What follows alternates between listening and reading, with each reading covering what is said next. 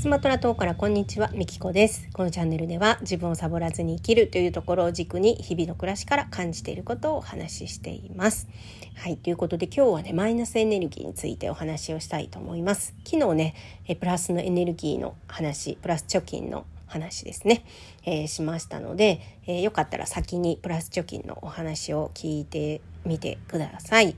で、えー、今日はねマイナス貯金マイナスエネルギーのお話なんですけども、えー、そもそも生きてるだけでマイナス貯金っていうのはされていきます。で、えー、プラス貯金も一緒なんですけど生きてるだけで、まあ、無意識であの人を喜ばしてる時ってあるじゃないですか喜ばそうと思ってないけど喜んでくれたとかね、それってプラス貯金になるし、えー、自分がね意図して、まあ、これプラス貯金貯めとこうじゃないけど あのいいねをしてこうちょっとでも人を喜ばしてあの意図的にやってるプラス貯金それから無意識にやってるプラス貯金っていうのがあると思うんですね。でマイナスも一緒です。えー、あの意図的にやってる人っていうのはマイナスに関してはねほとんどないんじゃないかなと思うんですけどだって帰ってくるのに意図的にやりたくないですよね。うん、だからあの意図的にマイナス貯金を積んでる人ってはいないと思うんですけど、まあ、無意識に、えー、マイナス貯金って、えー、してしまっています。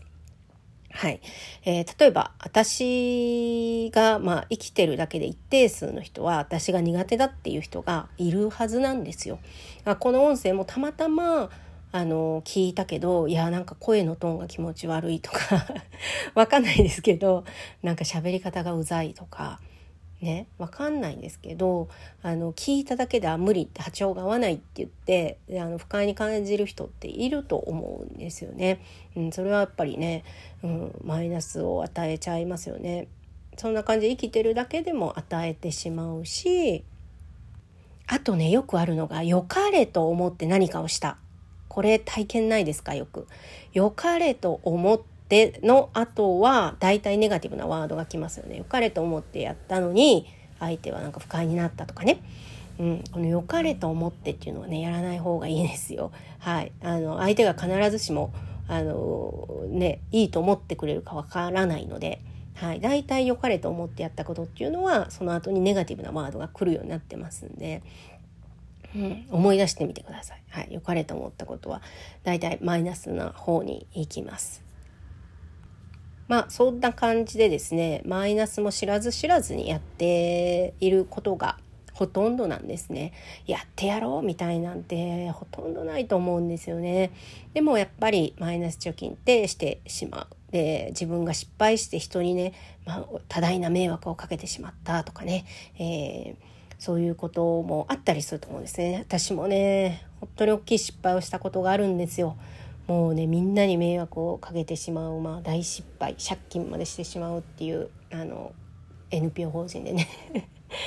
もう本当にねあの迷惑をかけてしまったんですけど、まあ、そうやってやってしまったことっていうのは基本的に、まあ、生産をするマイナスはマイナスの生産が起こります必ず、はい、何かの形で同じようなことで、えー、生産が起こります。はい、なので別にまあ怖がる必要がないというか、まあ、気づいた生産もねなんか「はい生産します」っていう感じではなくって気づいたらあの生産をしているっていう感じかな。なんか分かりやすいのがあの奪った気持ちはないけど奪われたと感じさせてしまったとするじゃないですか相手をね。そうすると自分も何か奪われたっていう感じるような出来事が起きたりとか、うんまあ、そういうことですね。なんかネガティブなことが起きた時は私は結構ねああれの生産かなとか、うん、あれあの時人に不快な思いさせてたのかなとかね、えー、そういうことをねあの勝手にあの自分でね これの生産かなとかねあの考えたり、えー、しています。なのでまあ基本的にもう無意識にやるし無意識に生産もされてます。うん、だからなんか自分にすごくネガティブなことが起きた時にあもしかしたらなんか自分がねこうややってたのかなってそういうふうにこう考えると事前にある程度ねあの防げるというかじゃあ次はこういう不快な思いをしないように気をつけようということはね多少できたりします。ただですね、まあ、さっきも言ったんですけど生きてるだけで、えー、マイナス貯金はするしプラス貯金もするんですよ。だからまああんまり深くこうこれがプラス貯金でこれがマイナス貯金でなんて考えてたら疲れるだけなのでだからそういう仕組みを知っておくっていうのはすごくね大事かなと思いますさっきのねあ私知らず知らずのうちに人から何かを奪ってたかもしれないとかね気づきになるじゃないですか。うん、で例えばね昔の事例で話すと、えー、あそうそうそうとある、まあ、ママ起業家さんが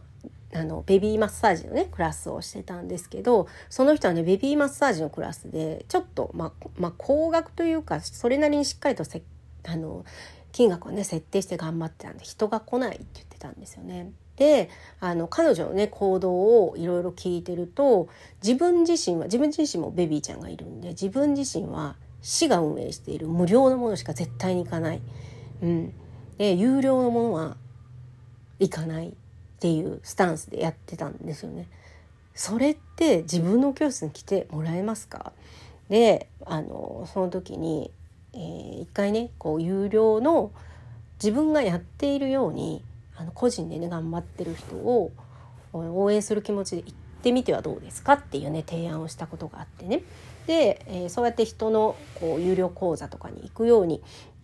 なってから自分のねこう講座も動き出したってね言ってた方がいたんですけど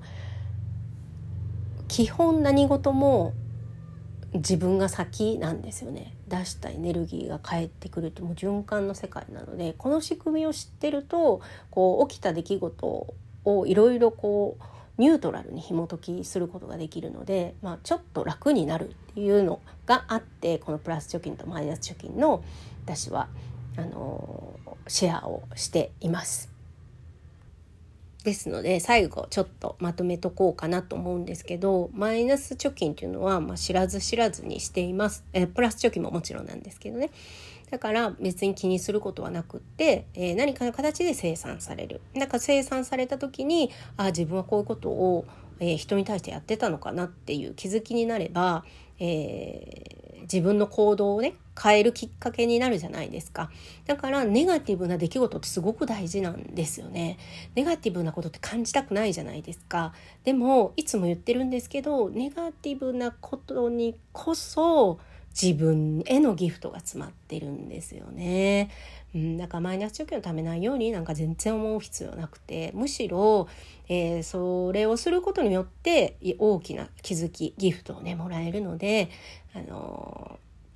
ー、決して悪いものではないと。はい。で、えー、プラス貯金についてもちょっと言っておこう。プラス貯金も勝手にね、喜人が喜んでくれて溜まってるケースもあるけど、こう、意図的にね、あの、下心いっぱいに、えー、貯金をしてもいいんですよ。で、私も、あの、下心いっぱいで、人間だから、はい。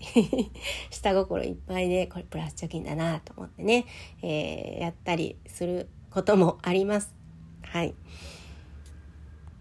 ただですねこのプラス貯金したんだからもう絶対帰ってくるよねみたいなそこにね執着しちゃうと、えー、くない流れになっちゃうんですけどあのー、帰ってきても帰ってこなくてもどっちでもいいという、まあ、そういうスタンスで、えー、プラス貯金もねあのちょっとした下心を混ぜながらたくさんだって貯金した方がいいですよね。うんね、そのプラス貯金っていうのはやっぱりあの行動によってしかできないエネルギ、ー、貯金なのでねはい、なのでちょっとま面倒な人作業であったりとか、うん、あの何か人が喜ぶことをこう常にね、えー、考えてプラス貯金をして自分が必要な時にこうガッとね下ろせるように、宇宙からの後押しをしてもらえるように、えー、貯めたいなと、えー、私自身は思っております。はい、ということで最後までお聴きいただきありがとうございました。